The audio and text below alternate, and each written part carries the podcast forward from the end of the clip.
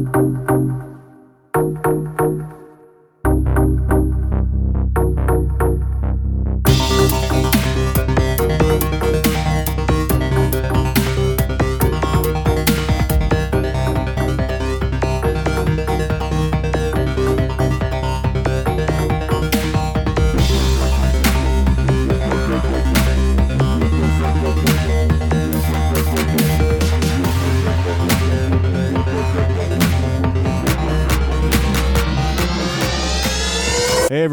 welcome back to Goonies World. I'm Johnny Farrow, also known as Sean, and with me, as always, is Meanie, also known as Ryan.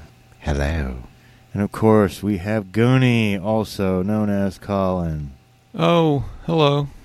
And once again, we have our good friend, our special guest, the good Dr. H, also known as Zach. Hi.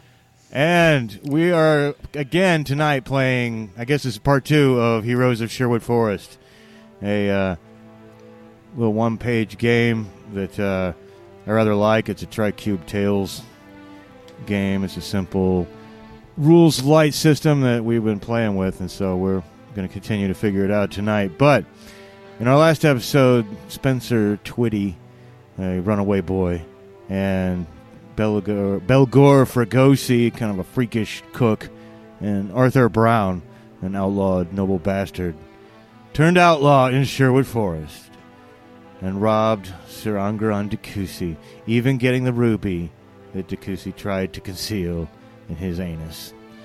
And uh, you guys then met the lovely lads, a group of adolescent would-be bandits led by young Roger Good, and you went with them to the tiny Sherwood hamlet of Sourhampton where we distributed alms to the poor and joined in a, a nighttime feast of celebration, meager as the feast may have been. But Robin Hood himself has appeared, and he's told you that you've been poaching in his territory, so that's where we begin. You're sitting on logs surrounding a bonfire and a cook pot in the center of the village of rude little huts. It's well after dark, and Robin Hood and his merry men completely surprised you. I mean, they're obviously very good. And, uh,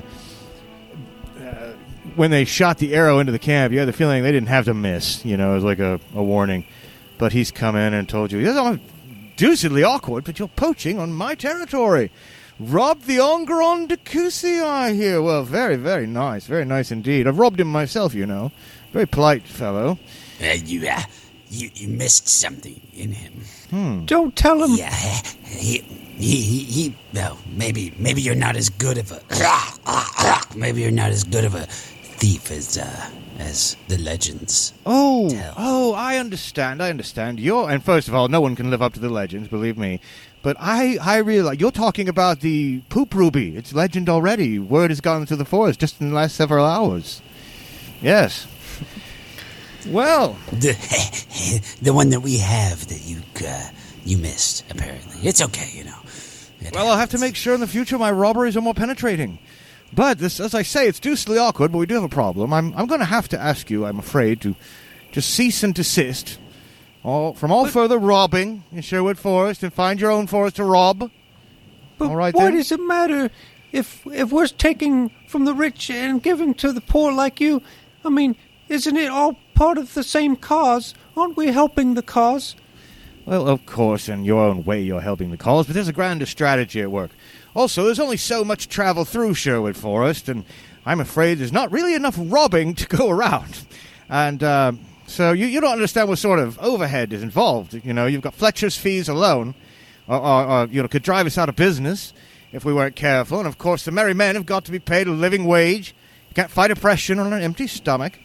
So, so uh, well, I am willing to discuss a situation where you pay me, say, one eighth of your takings in Sherwood Forest in exchange for the right to operate.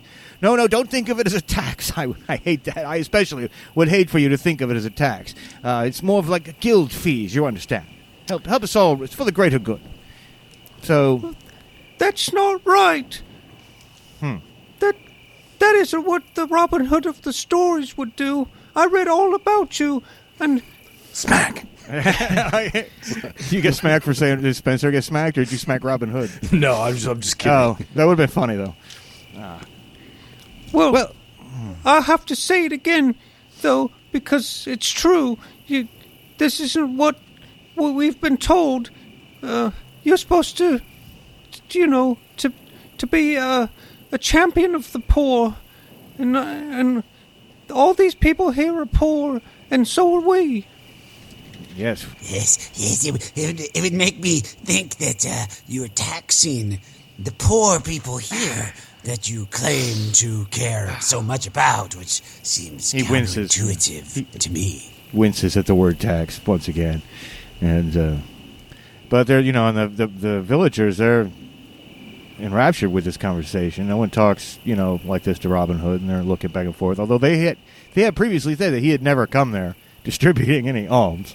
Uh, he's certainly here now, and he was like, "Now, all right, right, I can see that we're going to have to come to some understanding because the merry men here. Now, if it were up to me."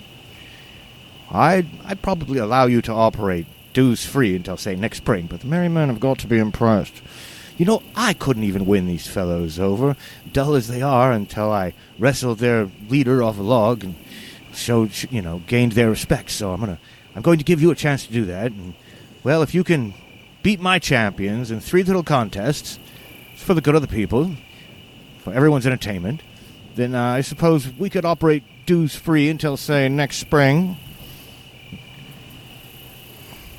why don't we just um i mean if you're the leader uh aren't you the champion and you know why don't you just step up and fight and then we could be the leaders Oh no, no, no! I could get my nose injured, and I ever since I was a young lad, I just can't abide the thought of getting smacked in the face or hit in the nose.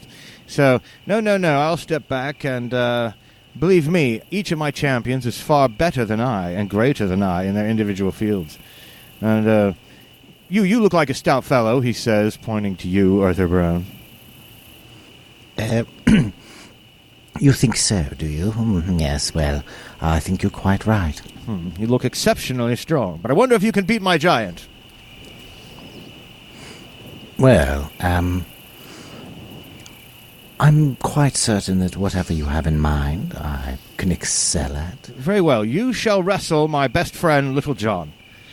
And you, little one there with the slingshot, you fancy yourself a targeteer, do you? well yeah and i'm not afraid i i could even take out little john probably Well, Little John's not who I would have you contest with today. Of all my merry men, the sharpest eye and the greatest targeteer is, of course, Will Scarlet. And Will Scarlet steps out from the shot. He looks like Robin Hood. He's dressed like him, only all his clothes are like stained scarlet. They're not like bright red, you know, like russet colored. And uh, he's younger and skinnier, closer to your age. And he's got his own slingshot. And then, and finally, you, my my uh, strange friend, very distinctive fellow. Uh, you look like you know your way around a cookpot. Yes. Too much eating and drinking, do you? Man of the senses, a fleshy man. Uh, yeah, you know, I have to do what it takes to survive in this harsh, harsh world. Yes, yes, yes. Well, it just so happens that I am currently uh, consuming. I have an overabundance of brandy. It's medicinal, it's French, and uh, I think that folk, the boys would very much enjoy seeing you, good sir, outdrink my man Friar Tuck. And Friar Tuck comes out. He's uh, he's got the you know shaved tonsure in the top of his head, but he's he's really fat, and he's waving his arms back and forth like a football star, and everybody's patting him on the back and clapping. And uh, all three of these champions look at you guys very smugly. Little John like towers over you, uh, Arthur, and all the people they've made like space. You know, they're kind of forming a an area of competition and keeping people out of the direct line of the fire either. But first, uh, first things first. Uh, oh my! Belgar clears his throat for a long time. Well, it seems it seems to me that uh, perhaps you're coming here with your elitist attitude and all this talk about taxes. Oh, oh dear. She says to rile up all the men. It seems to me that perhaps your your stakes of putting things off until next spring seems juvenile. perhaps you'd like to.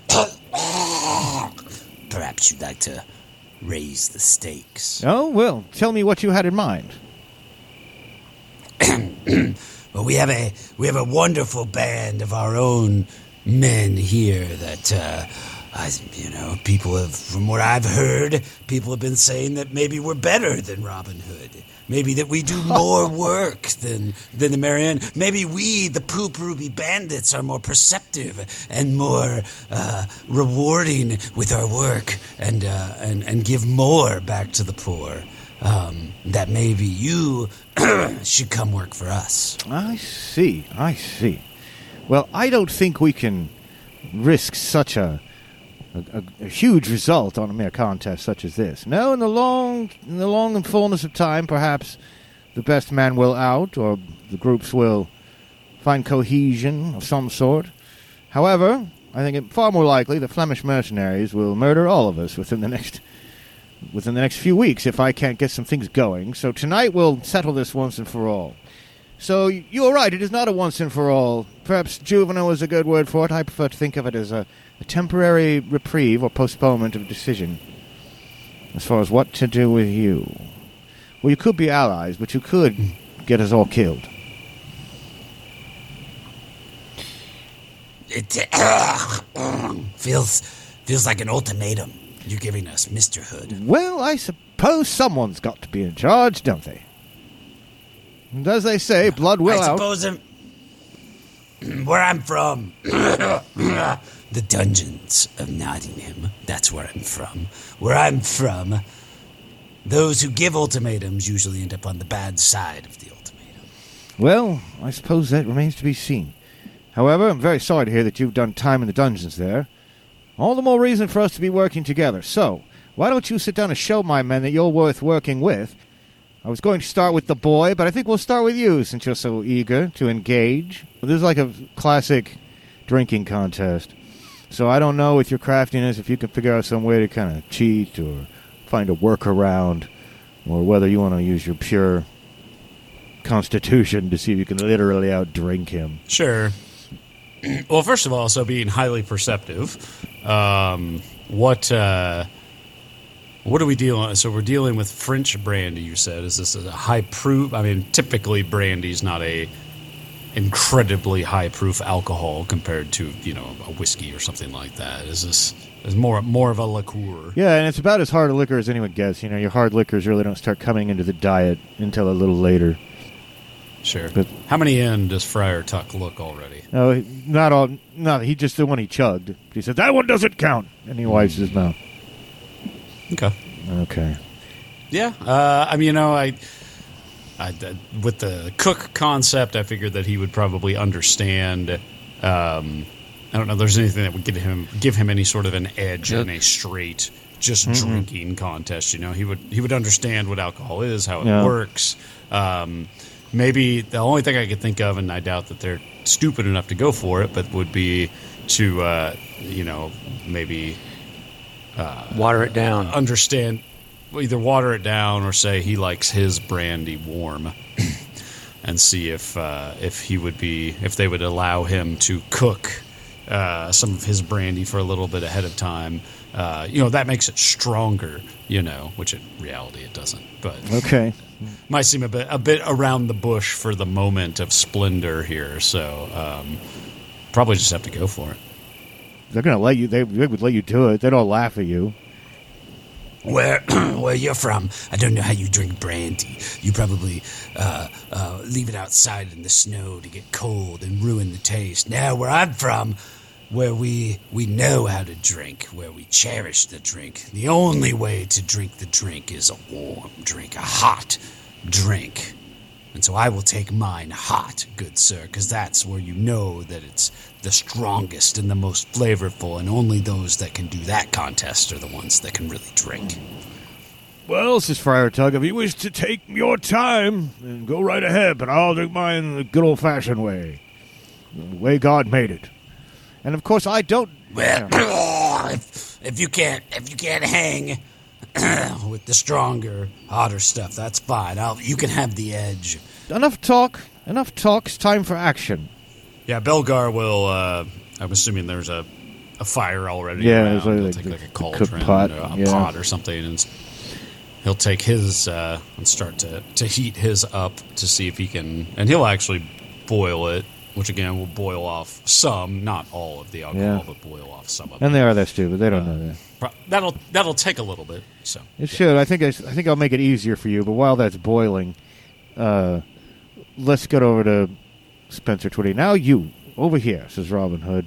And now we need a good target. And he looks over at Amy. Amy Shakes. Amy, the girl who was paying attention to you, Spencer, in our last episode, the village girl. Goes, ah, this will do nicely. And he takes her and he like stands her up against the tree at the edge of the village, and uh, puts an apple on her head.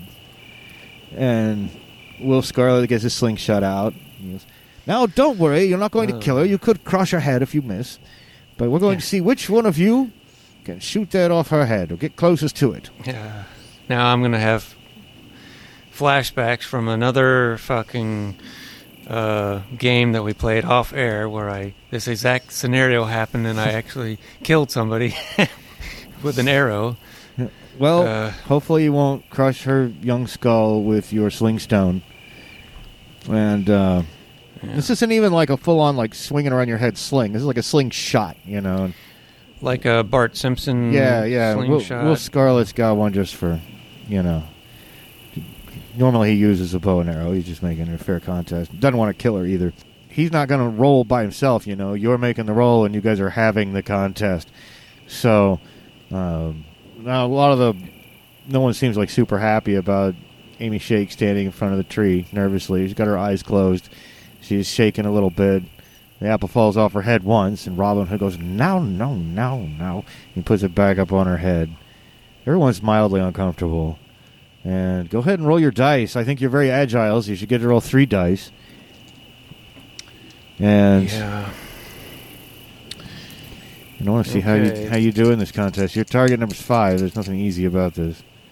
It's not, I'm, I'm not going to make it super hard at six, but Well, I suppose there's no no way to cheat in this. I've just got to make sure I've got a steady hand. And uh, I'll pull back the uh, sling and well, I guess we're firing like li- like little rocks or something, or well, a little sling. fire. You know, it's little sling rocks. Yeah. yeah. Okay, well, I will let one loose. And, All right. Okay, well, I have one success. Okay. Uh, Yeah. One five. That didn't really affect you, but right when you let go, that guy right before you know Will Scarlet was like, "Achoo!" You know, and tried to like startle you out of your aim, but it didn't work.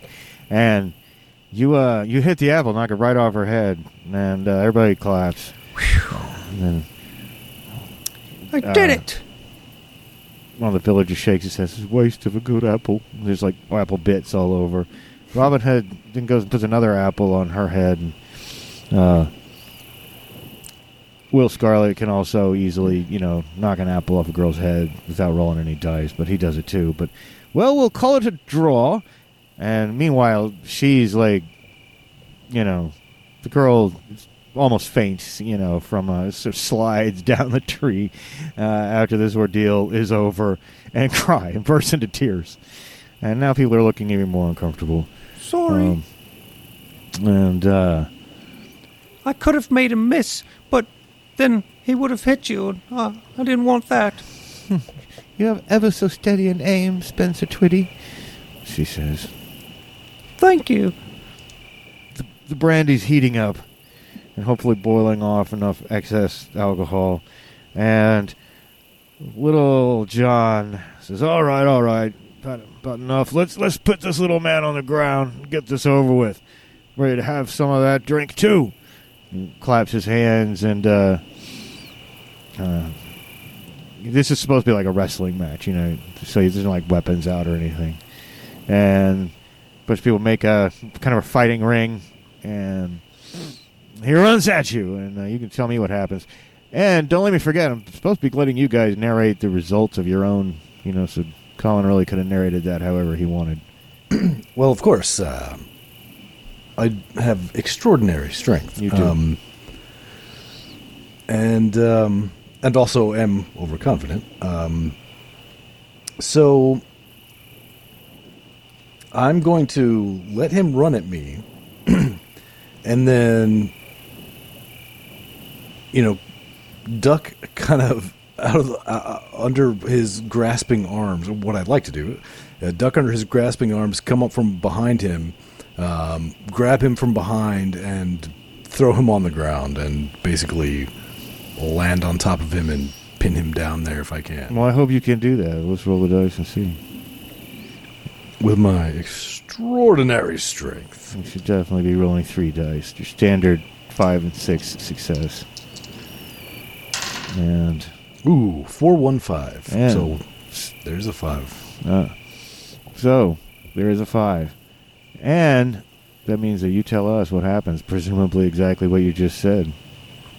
Yeah. Yeah, and I assume I can't hold him here indefinitely without, you know, rolling more dice or something. well, I don't know. He's you knocked him on his ass, and that seems to have surprised everybody, and even he. Got to hold him down for till they make the ref does three Yeah. or however many counts they do in pro wrestling. Yeah, they're the same rules. Pro wrestling rules are derived from medieval England. A lot of people don't know this. yeah. But uh, Yep. there's a folding metal folding chair nearby, just FYI, in case you should need it. But uh, anyway, no, he's down on the ground. Even he laughs. Once once he gets over the shock of it, even he laughs. Uh, like he could take a joke. And uh, wow, this doesn't happen that often, that sort of thing. Uh, but he's he's on his ass, and you've held you've held on to him for long enough that he gets up and he shrugs it off and almost demeaningly like tussles your hair like you're littler than him, like he's ready to give you the win. Oh, on my ass, you're, you're a stout fellow. That's all right. Why don't we both have some of this brandy? Oh, well, I don't drink. Well, hmm, I don't know how you got so strong then. But uh, finally, the there's no more putting it off. It's about as boiled and it's boiled up now, and and the, and it's cooled back down enough for you to drink it. Um, and Friar Tuck's already in. He's already in, but I think you should go ahead and make your roll. And this you made it easier, so your target number is a four, and you can narrate how this successfully would turn out in your mind. Five, four, one. Okay. Um, yeah, so I would, uh, uh, generally speaking, how many was he waiting for Belgar? Was he waiting for me to to match him drink for drink? He was getting a little bit of a head start, and he kept saying he kept saying ones didn't count. yeah, so I would. Okay. How many? How many? How many have you had now? Oh, I don't count. That's for the good Lord to keep track of. And how many? Uh, how many uh, beads on that necklace of yours that you wear for the Lord? Probably. How many of them have you had in your mouth? Uh, number of drinks. Surely, somewhere along the lines, your great Lord and Savior has taught you how many fingers you have. Well, I believe I have ten fingers. But you see, I am a member of the. I'm a friar, not a priest. Ten. Ten. Ah, Ten fingers. Okay, let me. And he'll line up 10, I don't know, probably not quite full mugs, not quite shot glasses. Mm-hmm. Pour those out. And then just very, again, his, his face is kind of burnt and scarred. And I imagine him even maybe having an eye patch. I don't remember if I said that hmm. before, but makes sense now. And that, that he would have that. And then he'd just kind of look at Friar Tuck and he'd kind of move the eye patch over to the other eye.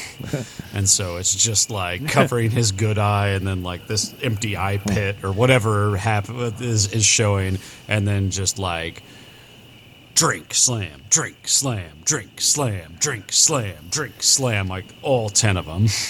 Um, which would be, you know, 10 shots of somewhat weakened brandy. Uh, and then just kind of look back at him like, you want to keep going? Uh, his his his uh, you know, he was also eating eating a little bit. He's opened his mouth uh, uh, in admiration, and some of the crumbs have fallen out of his mouth, and his eyes have gone wide. And the second he started, slam, slam, slam, slam, slam. That that the merry men uh, all rushed up and watched you do it. Yeah, Friar Tuck, he, he he pats you on the back and yells. In fact, he does that you know thing where he puts his arm around you and then like pulls you into him for an unwanted hug and uh, pours some brandy on your head. all of which is meant to be that you're an all that you're all right now, and uh, Yeah. Uh, Belgar would just kind of look. Okay, I bet Belgar's kind of a short dude. Mm-hmm. Friar Tuck's big. I don't know how tall, but you know the the classic picture in my Oh, head yeah. of Friar Tuck is that you know it's gonna be Absolutely. the, the big jolly man. yeah, Santa Claus esque almost, not you know only red, not white, Yeah. beard and stuff. But he would just Belgar would just kind of look up at him. He's "Hey, I need, I need to tell you a secret. I need to tell you. Come here, come here. I need to tell you a secret. well, I don't do confessions, but what is it? and have him lean in, and then just as soon as he gets right there, just the most cacophonous, wet belch right in his ear, as loud as possible. Oh, you'll do seven hail marys for that one. He says, obviously joking because he doesn't have the authority to make you do that, but uh, yeah, yeah. Oh, it's disgusting. No, you need you need help, sir. You need help. Oh, uh. Uh, meanwhile, Amy shakes, holds your hand, Spencer, and everybody comes, pats uh, the rest of you guys on the back, and welcomes you into the group. And Robin Hood says, "Well, well, I suppose we've all gained each other's respect here tonight. Therefore, we'll postpone this whole idea of the one eighth dues for the guild, the robbers' guild, as it were." Until spring. Winter's approaching, and we'll make things a little easier on you until then. But be very careful, because these Flemish mercenaries are very real. They're looking for me, but they could end up finding you if you're not careful. For I know how to hide. Make sure that you know how to hide. Well, um, yeah, we could hide, but uh, I think we'll we should uh, continue. You know, we should carry on what we've been doing. We, we've we started a, a great thing, I think, and uh, we're going to, uh, you know, rob some more people. There's a lot of rich people that deserve to be robbed out there. My parents, for one, but just anyone we might find out in the forest. We're going to do what we um, did before. No, I'm telling you. Ye- yes, you, you d- don't hide behind trees and in caves and behind rocks. You take the fight to them. Well, if you'd like to take the fight to the Flemish mercenaries, then you be my special guest. In fact, they're going to end up chasing after you and leaving me alone. I've tried to warn you. I see the potential in you, but I am not a prince or a tyrant. Merely a very charismatic organizational figure. Therefore, do what you want. If the Flemish mercenaries kill you, it will not be on my head. They'll be beating the bushes soon enough. And uh, he bows, takes off his hat, and his men follow suit, and they, they melt off into the into the night. Try not to tax anyone on the way back to Loxley. I heard that, and I think he meant you to hear. Shut up. Thank you. And uh, so yeah, the rest of the night, you know, passes without incident. Only everybody's very impressed with you. You know, all the villagers in Southampton. Anyway, the next morning, uh, you guys wake up to to the sound of music. Like uh, as you roll over and wince and look through the morning mist, uh, your buddy Roger Good has gotten brought out this old busted up lute from somewhere, and he began singing a, a song that he wrote, and the the the lovely lads all join in. Lord Ongaranda Goosey, such a silly goosey. His claims to being noble are a farce. He's such a bumbling booby. Guess where he hid his ruby? He shoved that giant gem right up his arse. Lord Ongaranda Goosey, he's such a silly goosey. His claims to being noble are a farce. He's such a bumbling booby. Guess where he hid his ruby? He shoved that giant gem right up his arse. Lord Ongaranda Goosey, he's such a silly goosey. His claims to being noble are a farce. He's such a bumbling booby. Guess Anyway, how, well, Rise and Shine, what do you think of it? The Poop Ruby legend will go off in a song and story throughout Sherwood Forest forever. As it should. Beautiful. Yes, as it should. It was lovely. Well, wonderful. Quite impressive, really, yes. Well, we're going to go out hunting and get you something for breakfast. We'll be back. And uh, Roger Good and uh, a few, uh, th- three of the other lovely lads take off. This is pretty early morning though, and the village gets up and gets out about its business. No assume you guys will do any morning things you do, like you know, shove your face in the running water of the brook, you know. And, uh, about after about an hour, it shouldn't be that hard to go off and get a couple rabbits, you know. Uh, but after about an hour, it seems like they've been gone a while, and well, just as you guys have gotten up, you know, you're already up, you're ready to go for the day. You're just waiting around for for these guys to get back, so you know they're okay, and you can take them with you. You know, they're part of your band.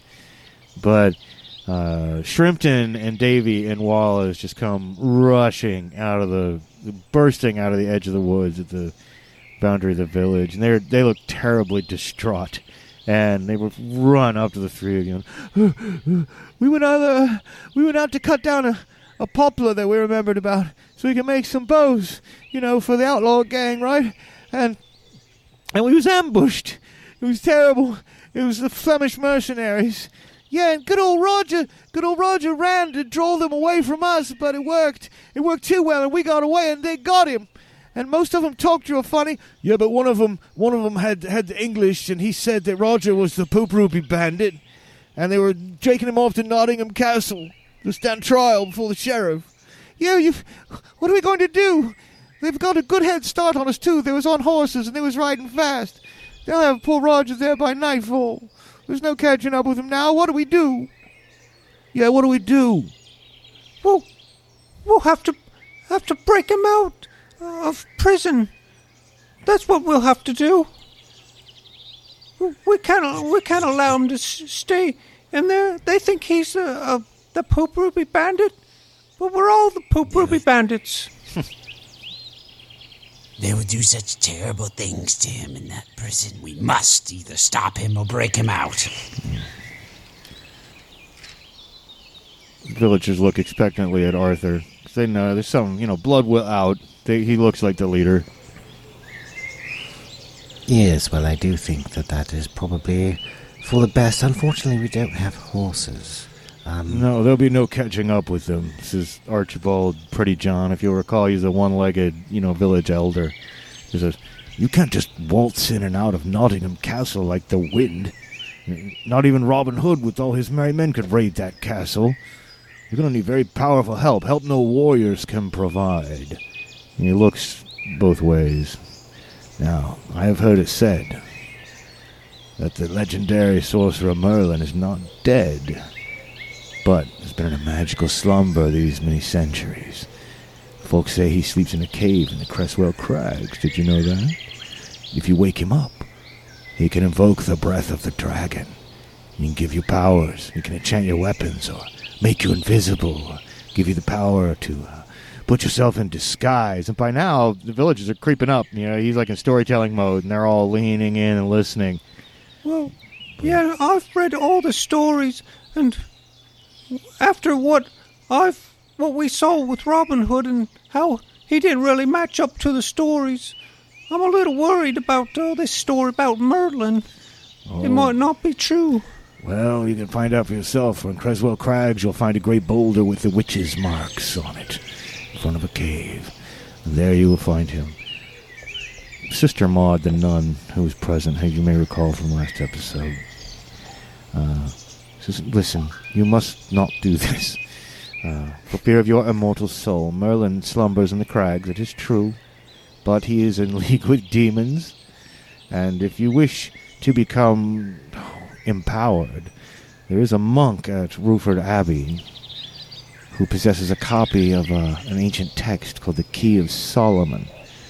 Now, it contains magical spells, but they're spells contrived by the wise biblical King Solomon, so one would presume they're less soul endangering than wild demon magic. Or you could just not do any magic at all, says Amy Shakes, but just believe in yourselves and come up with some stratagem. And all the villagers are looking over at you guys expectantly. Uh, I think we. I'm, I just don't know. I, I think we could try to do it ourselves. I mean, well, well the, the the cook is is pretty crafty, and um, and uh, also uh, perceptive, and as am I, and I'm agile, and um, and Arthur Brown uh, is tough, and um, he's also uh, the the son of the prince. Um, I don't know how that would help us. Well, uh, while all of this is true, I do think that perhaps it would be wise to at least investigate this Merlin uh, possibility. Um, we can evaluate at the time whether we would like to avail ourselves of his quote unquote magic. Y- yes, and, and I know the prisons. I know the jails. I know the tunnels and the cells, and I can, I can, I can find where they have him, and I, I can get him out. But they mentioned the powers that Merlin had to turn visible, to turn, to make disguise, and that would do almost all of the work for us. That would do almost all of the work for us, and and I feel like we should at least investigate this. Well, I think it's a terrible idea, says Sister Maud, and I encourage you to visit Rufford Abbey and do this magic, do this magic properly. This uh, Key of Solomon, the this Key of Solomon, that doesn't have anything to do with demons, does it? Of course not. Okay, well, yeah. Well, you uh, basically, yeah, I mean, essentially, you've got three choices really: is to go on by yourselves and figure out some crazy scheme, right? Some caper or some way to get in and get your friend out, um, or you could get some magical aid, you know, probably in the form of magic items, something like that, or spell access to some, you know, advantage from either Merlin if he's there, or uh, the Key of Solomon that's in the Abbey if they know how to read and or use it properly. But uh, as Archibald Pretty John explains to you, and as you know from area knowledge, you don't have to make up your mind right this second because there's a crossroads of trails, more of a, a forking of trails, not you know not a great crossroads at a at a creek, a brook not far north of here. Uh, there are three trails from there. One of them will take you to Creswell Crags. One of them will take you to the Abbey. The other one will take you straight on to Nottingham Castle. And before the sun gets too much higher in the sky, I imagine you guys will want to move on, unless I'm wrong.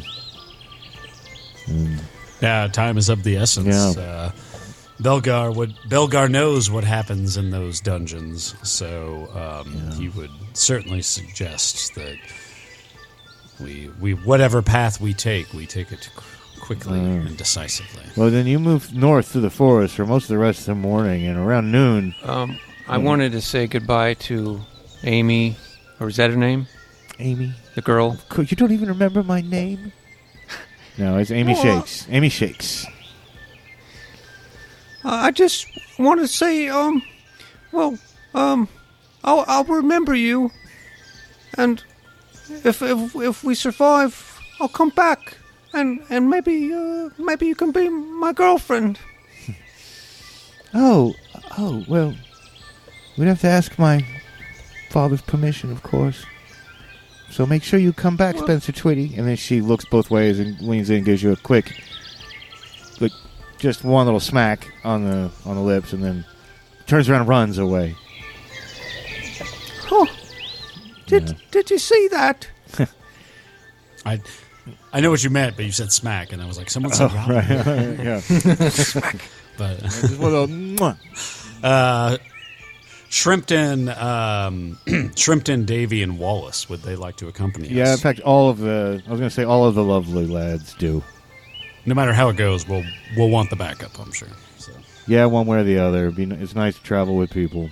And you head off north through most of the morning, and eventually around noon, you find a stand of apple trees. It's watered by this bubbling brook. The, the little trail clearly forks three ways here, and uh, if you want to to go to the Creswell Crags, you'll want to go to the northwest at this point. But the sound of the brook kind of muffles it at first but you soon realize that there's a kind of a low uh, crunch underneath everything, and the occasional shouting sound. Uh, first, it's hard to pick it out, but there's probably a mounted body of men moving down the trail from the north. But it's just the there's no like long line of sight, you know, in Sherwood Forest anywhere. It's not close. You haven't seen them yet. They obviously haven't seen you, but you have a sense that there's a a group of horsemen approaching. In fact, I said you could kind of eventually start to realize that these uh, calls have wor- are words. You know, it's not another language. You think you hear one say, "Zukbar das die Beck." Hi, Okay. What? Oh no, the Swedish chefs are coming. War sie auch gehen? Sie muten die Becke er wolken. Scatter, Can I? scatter, hide, hide, Yeah. scatter. I want to try to, for me at least, I want to climb a tree Okay. since I'm agile. I want to get up there and maybe I can even see, you know, how close they are. Oh, yeah, How well, many there are. And like I said, this is a primordial forest. There's plenty of places to hide. Not only are there trees, there's, you know, there's underbrush. There's carpets of vines and moss. There are gigantic boulders, you know, covered in moss, and lots of places to hide. Huge roots to crawl under. And uh, if you guys want to, you'd have, you'd, have to either hide or run down one of these other paths real quick to avoid it. And so, yeah, you could scamper up a tree. Where do you want to try to hide, Arthur? Or are you? Yeah, yeah. He's gonna try to like, you know, find a large boulder to hide behind since he's so brawny. Yeah, I think that's a good idea. And uh, and, and and I know you're you're often low to the ground there, uh, uh, Belgar, but uh, Dig a hole. yeah, he would. Uh, it worked well last time for him and uh, him and our good friend Arthur to be close uh, in their plan of attack. So he would he would probably try to stay. Assuming the boulder was big enough that both of them could get behind it and stay hidden, he would go with oh yeah, they're they're big, you know, ice age, ice ages dumped them here, style boulders, and but it is true, you do see them come out of the darkness or out of the forest, and it. You don't know what Flemish mercenaries look like, but they've got different style helmets than the type of bullets, norm, you know, the Norman bullet helmets that you're used to. These are kind of flatter and almost have a brim, you know, but they're made of metal. They're wearing big quilted armor, so they almost look poofy. Uh, they probably got leather under that, and they're riding their horses, but it's still very thickly, you know, tree-covered forest, so it's not like they can go flat out, you know, go galloping around. You see them pushing branches out of the way, but they head down to the water. You know, they come down to the water and start watering their horses, and you guys are real close. I mean, you're not, you're only just you know yards away, and uh, one says to the other, uh, "De Muniken zijn wet de verboden. Uh, Ze de zoeken en de abde, da en de abde," says the other one, and uh, they look around for a while. If you guys want to leap out and attack them, let me know. Like there's like a dozen of them, and they're armed and probably dangerous. It'd be a. You do have a lot of, you know, you got a lot of lo- uh, lovely lads all scattered in the woods behind you, but you know they're boys, so. Like, Do they appear that they are headed back towards the the hamlet, well, Sourhampton? No, they don't. If you wait long enough for them to finish watering the horses and get up, when they were talking earlier, uh, they seemed to be agreeing on something, and you're not sure what they were saying because you don't speak Flemish. But when they get up, they actually take the road, the fork to the northeast, which would lead them out towards the direction of the abbey. You know, the the monk has a spell book. He'll figure that out and take care of the. Yeah, I'm, you know. Yeah, we hope so. But uh, anyway, they move off, and you avoid terrible conflict with them, which would have uh, probably killed at least a few of the adolescent lovely lads. So, uh, probably should have made your roll to hide, you know, but I think you're probably hitting pretty good the way you described it. And anyway, you guys, uh, I assume, get back. Yeah, I would tell uh, once uh, once we're sure that they're past, Yeah. far enough past. You know, tell every, tell everybody to load up as much water and as many apples as they can, and uh, get back on Okay, okay. Yeah, definitely there's some apple eating that goes on amongst the youngsters as well. And everybody, it's a good idea. Get stocked up. And having avoided the Flemish mercenaries for now, you take that northwestern path. And it eventually curves through the forest, but it descends into what is essentially a gorge. And there are cliffs on either side and a lazy river down at the bottom of it. Not really more of a brook or a creek. And there are obviously large caves here.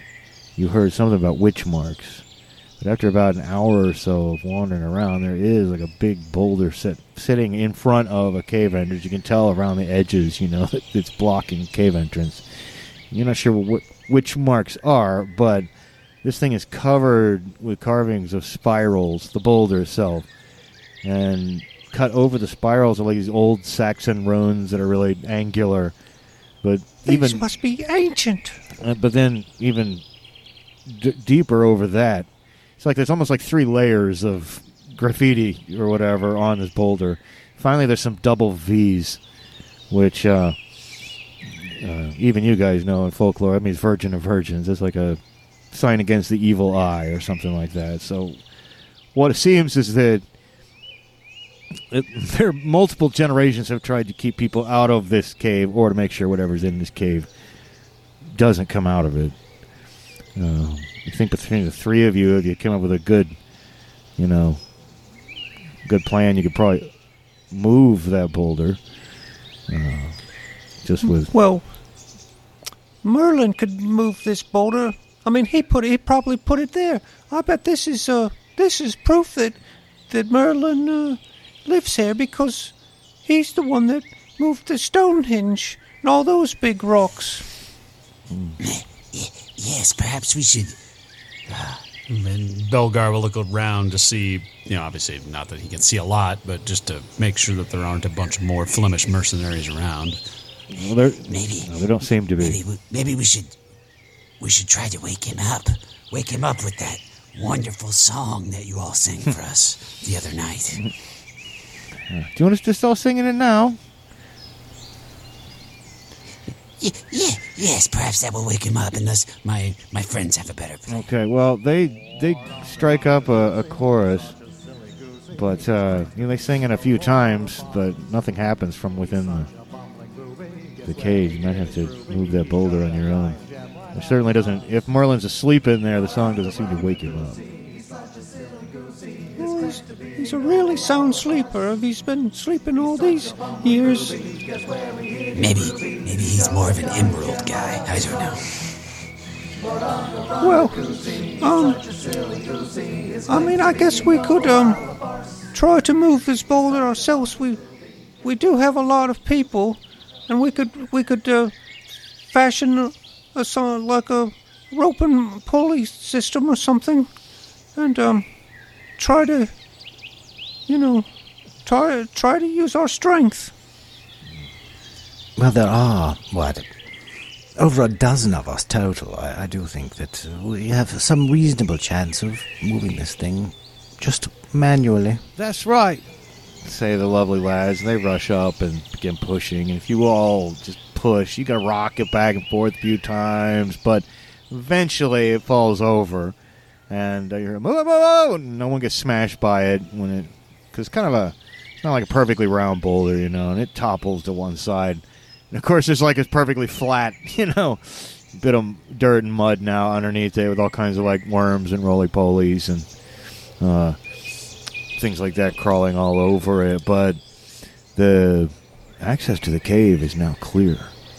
And if you look inside, there's like a roughly circular chamber in there, but it, it the walls of it are totally covered with spirals, no runes or anything else, just spiral symbols uh, in great profusion. They're all over the walls of this natural cave. But there is a man asleep in here. He's like covered with spider webs, but you can see his breath, ri- you know, his chest rising and falling, and a light snore. And uh, It's Merlin. he uh, he continues to snore. I could uh, uh, go pinch his nose. I know when when people are snoring, you pinch their nose, and that makes them that that helps them wake up. Why don't you go try it? Yeah, Belgar will Be uh, careful. kind of sneak over. Okay. Yeah. Yeah, Bel- Belgar will sneak over there the best that a very rotund man can, and obviously take a look and, and get a closer look at, at him, Well, you can see him. You know, the plant. you can see him through the the gauziness of the spider webs, and you know you're kind of expecting this old man, right? You know, you hear, you think of Merlin, picture some wizard with a long beard, and uh, this guy is not like a super old old man. He has a beard, but it's not really really long. It's not white. Looks like a man maybe in his early 40s or late 30s, which probably would be like elderly for our time period here, but you know, you know what I mean by our modern sensibilities. Uh, and he's breathing deeply, got a little smile on his face, like he's having a good dream. Yeah, uh, plan to come up and pinch his nose and hold that shut for a while and see what happens. Well, eventually, and he sits up and he kind of bats your, you know, reflexively bats your hand away from his face, and he blinks and he looks around the room. There's light coming in, and he holds his hand up, and uh, oh, uh, what, what? Oh, oh, yes, yes. No, this is. I remember it now. I remember it now. You, you woke me up. I remember now, and then I helped you with something. That was what I did. You woke me up, and I helped you with something. Let me see. What was it? It was uh, a love potion. A love potion. No, no, no. It was a, it was a vision of your own death, so you could avoid it. No, no, it wasn't. I can't quite. Oh yes, I know. You're going to rescue a friend. I, I, I introduced you to the demon, and then I go back to sleep. So let's get it over with. Oh. You're saying you see, you've seen the future. Well, I live Well, back. this is the future. Well, this is my future. This is your. It's hard to explain. I I live backwards. Boggles the mind. Well, that's that's funny. Yes, it is funny, but I call it a curse, and I'd just rather be asleep. So if we could get on with it, I will. Uh, Does does does our plan work? oh, well, let me just put it this way: stay out of the garderobes. Well, that's like the toilets.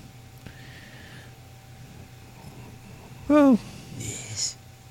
well, that's. I uh, I guess we should uh, use use the bathrooms before we go. Then. That's right. It's always a good policy in, in general, yes. And uh, in fact, if you anyone has to go, go now because we're going to summon the demons, and it will take a while. Uh, I hope you saw a clearing or something. I need some. We need open sky above us, and I know that You, You're not really going to to summon demons, are you? some four of them. Yes, I'm going to summon four demons. More probably, you're going to summon four demons. I'm going to show you how to do it. I'm not the one who needs something. But Well, you know. I was hoping that maybe you just had, you know, like good magic. Like in the stories. Oh, oh, well, I, I, I don't know good, bad. It's all in the intentions.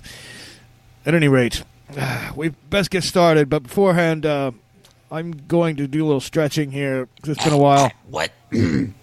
what? What? And Belgar actually like raise his hand. Do uh, what? What? What? Uh, what? What? What? What can the demons do for us? We do, we have not we have not come from the future like you. We do not understand. No, demons can do any number of things for you. They can show you where things are hidden. They can make you look like someone else. That's uh, it's it's quite nice. And uh, I believe, Do, do we do we get to choose? And, and of course, they can render you invisible. They can give you the power of flight. But it's not like they give you a Chinese menu. what does Yeah, you don't know what a Chinese menu is. what? and uh, where I come from, uh, no no good deed goes uh, unrewarded. Yeah, was- what, what do they what do they take from us? I was just going to suggest that um, we ought to be careful because it sounds like if something's too good to be true, it probably is, and we'll, we'll probably owe them our lives. No, you won't owe them your We'll lives. Serve them forever or something? No, not at all, not at all. My powerful magic will prevent that. the ritual will keep them at your beck and your your service, your beck and call. Now, of course, they might choose to make some other deal with you, and they'll take everything very literally. But uh, what happens between you and the demons, once I, you know, I take no responsibility for. But would you, if you'd like to speak to the demons and get this worked out, then before we do that, I'm going to need you to trot right back out and get me some beeswax, and each of you make a little figure of yourself with beeswax, like a little a little mannequin of yourself with beeswax. It can be very small, just the size of your finger. Okay, go out and get some beeswax and do that, and then I need you to go f- uh, get a twig from a holly tree. Okay, because you're going to want to write the holy name in the top of uh, on the top of the head there of the wax figure. And uh, well, we'll talk about the rest later. But we need we need to do that. Oh yes, don't forget. Uh, uh, it would actually be actually helpful if you find some branches of a tree that uh, hosts some mistletoe. So, off, off with you, off with you. If we want to get this done, Can't we use earwax instead of beeswax? hmm, Yeah, yeah, yeah, toe wax. hmm. Well, well, I can't be responsible for the results, but it's possible that any sort of organic wax could work. Yeah, well, I'll see what I can find. Well, So I guess I guess we're gonna do this, aren't we? well, if you want to. We have no choice now. Yeah, I mean we came all this way and waked him up. I think we And uh, I'm afraid the Flemish mercenaries are at the Abbey. yeah, we we can't go to the abbey now. Yeah, when they So- said uh, when they said Flamed up now. when they said Vermuten de Zoeken and de Abde, that's, that's sort of like they think you're hiding in the Abbey. That's just my Well, I- pronunciation of Google Translate Dutch that I, but I, I, I'm sure I'm butchering. If we have any Dutch speakers, I apologize. But uh, I am told that if it's Flemish, it will sound more French, though. They'll pro- pronounce it more French because they're Flemish. They're not. They speak Dutch, but anyway.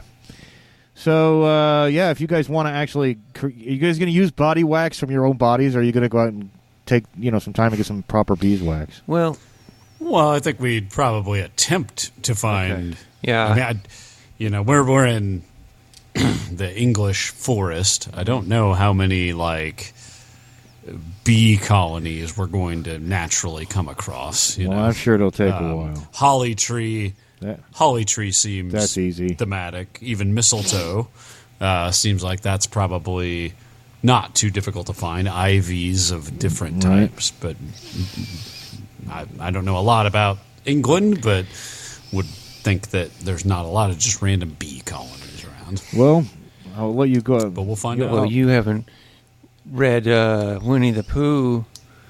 that's that's true. Well, It's totally All right, we just need to try to find about a little, uh, you know, three foot tall anamorphic bear uh, in a red shirt that we can follow around, and that'll get us. well, I'll tell you who does have aviaries, but probably not the best place to go right now is the Abbey. Or apiaries or aviary? Not a, what do they call them? Is it an apiary? I think apiary. ape- A- a- ape- yeah. ape, yeah. apiary. Uh, so, but you know that's that's a ways off, and probably there are Flemish mercenaries swarming around. But it takes all afternoon. It's not like it's real easy to find. Now, Merlin told you that you, you know he couldn't do this for you until We we also have a uh, we also have a band of lovely lads that can help. Yeah, out they- they spread extent, I would think, um, and yeah, divide and conquer. yeah, and it's really just a matter of time. But as, as you know, afternoon is becoming evening. You've got all the stuff you need: big armload of branches of a tree that had mistletoe growing on it, and uh, you've got uh, the tw- all you really needed was a twig from the holly tree, and he uh, takes you out under the sky, and uh, I know that you guys have some swords. You took them from the guards of uh, Decusi's wagon, and Merlin comes out and he looks up at the sky and he's like, "Wait, just wait for it." You stand there for a long time. He "All right, there it is, Saturn. Do you see it?" And he points at this. Have to do this under the light of Saturn. No, it won't work. All right, um, you there. Uh, yeah, you're the one who uh, you were you ended up being uh, King Richard's son. That's right. Get over here and stand in the uh, and, and take this sword and draw a great big circle in the ground here. Okay. Uh, Prince John's son, but close enough. Nope, nope. I'm very. My memory is very distinct. You know, King Richard's bastard. Oh, really? Hmm, fascinating. Well, he'll go ahead and do whatever he draw a circle. Okay. All right. Now, the rest of you, on one end over here, I want you to write these names. Can you write? Write these names at the cardinal points of the compass around it. Gremory, Zagan, Vapula, and Furiel. Go ahead. There you go. Don't worry about spelling. They don't care so much about the spelling. And then, uh, meanwhile, you guys build a fire from the branches of the the tree that was host to the mistletoe right here in the middle of the circle. Yes? Okay. You all got your little wax figures of yourselves, right? Okay. Oh, Yes. All right, now call the demon Firiel. Call it for him. wh- what's his name? Firiel. Firiel. Furiel? Yeah, call for him. Summon the demon Firiel. I'll be over here. And he rushes over and hides behind a great big boulder. That's not comforting. well, should we say his name all at once? I mean, I don't want to be the only one that says says his name. Draw straws. I think we should. We're in this together. We should all say it at once, and um, that way we're all responsible, and then and no one can claim it was the other one's fault if this turns Yeah. out badly. I agree. Um, what are we saying again? Firiel? That's right, Firiel. Yes. Just said it. I did, didn't I? Okay, but we'll, we'll all say it together with with intent. I think that's the important part. So, um, okay, on on three, uh, one, and two, and three. Uh, Furiel. All right. Well, a few minutes passes and nothing happens. Maybe you should do it again. Maybe we have to say it three times. Maybe we should go on four. okay, here we go. so, so one, and uh, two, and uh, three, and and four. Furiel. Furiel. Well, another few minutes passes and Merlin looks up from behind the rock and he's like, "This usually, usually works." Hmm. He walks. He walks around the circle. He looks at all the, the words, uh, all, all the names. He ascertains, you know, true north and south. Makes sure that Saturn is Saturn. Uh, and then suddenly, there's a little girl standing at the edge of the darkness. She goes, "Did you call me?" And we're gonna stop right there for tonight. So, All right. Interesting. yeah. So, uh, well, our Sherwood adventure became a little more fantastical, but uh, and if you, if anyone listened to our Rice's Pendragon episodes, this is the same Merlin character who lives backwards, and uh, so anyway, we'll find out what happens next time with Furiel the demon, and whether the demon can help you or not. And then uh, hopefully we can get little Roger Good out of uh, Nottingham's dungeons where so many have unjustly suffered in the past. Hey everybody, if you like our podcast, don't forget to leave us a good rating and or review on Apple Podcasts, Podchaser, Spotify, or wherever you're able. Subscribe to us on YouTube, follow us on Twitter at Goonies underscore world, and check out our website at GooniesWorldPodcast.com. Email us at GooniesWorldPodcast at gmail.com. Thank you for listening.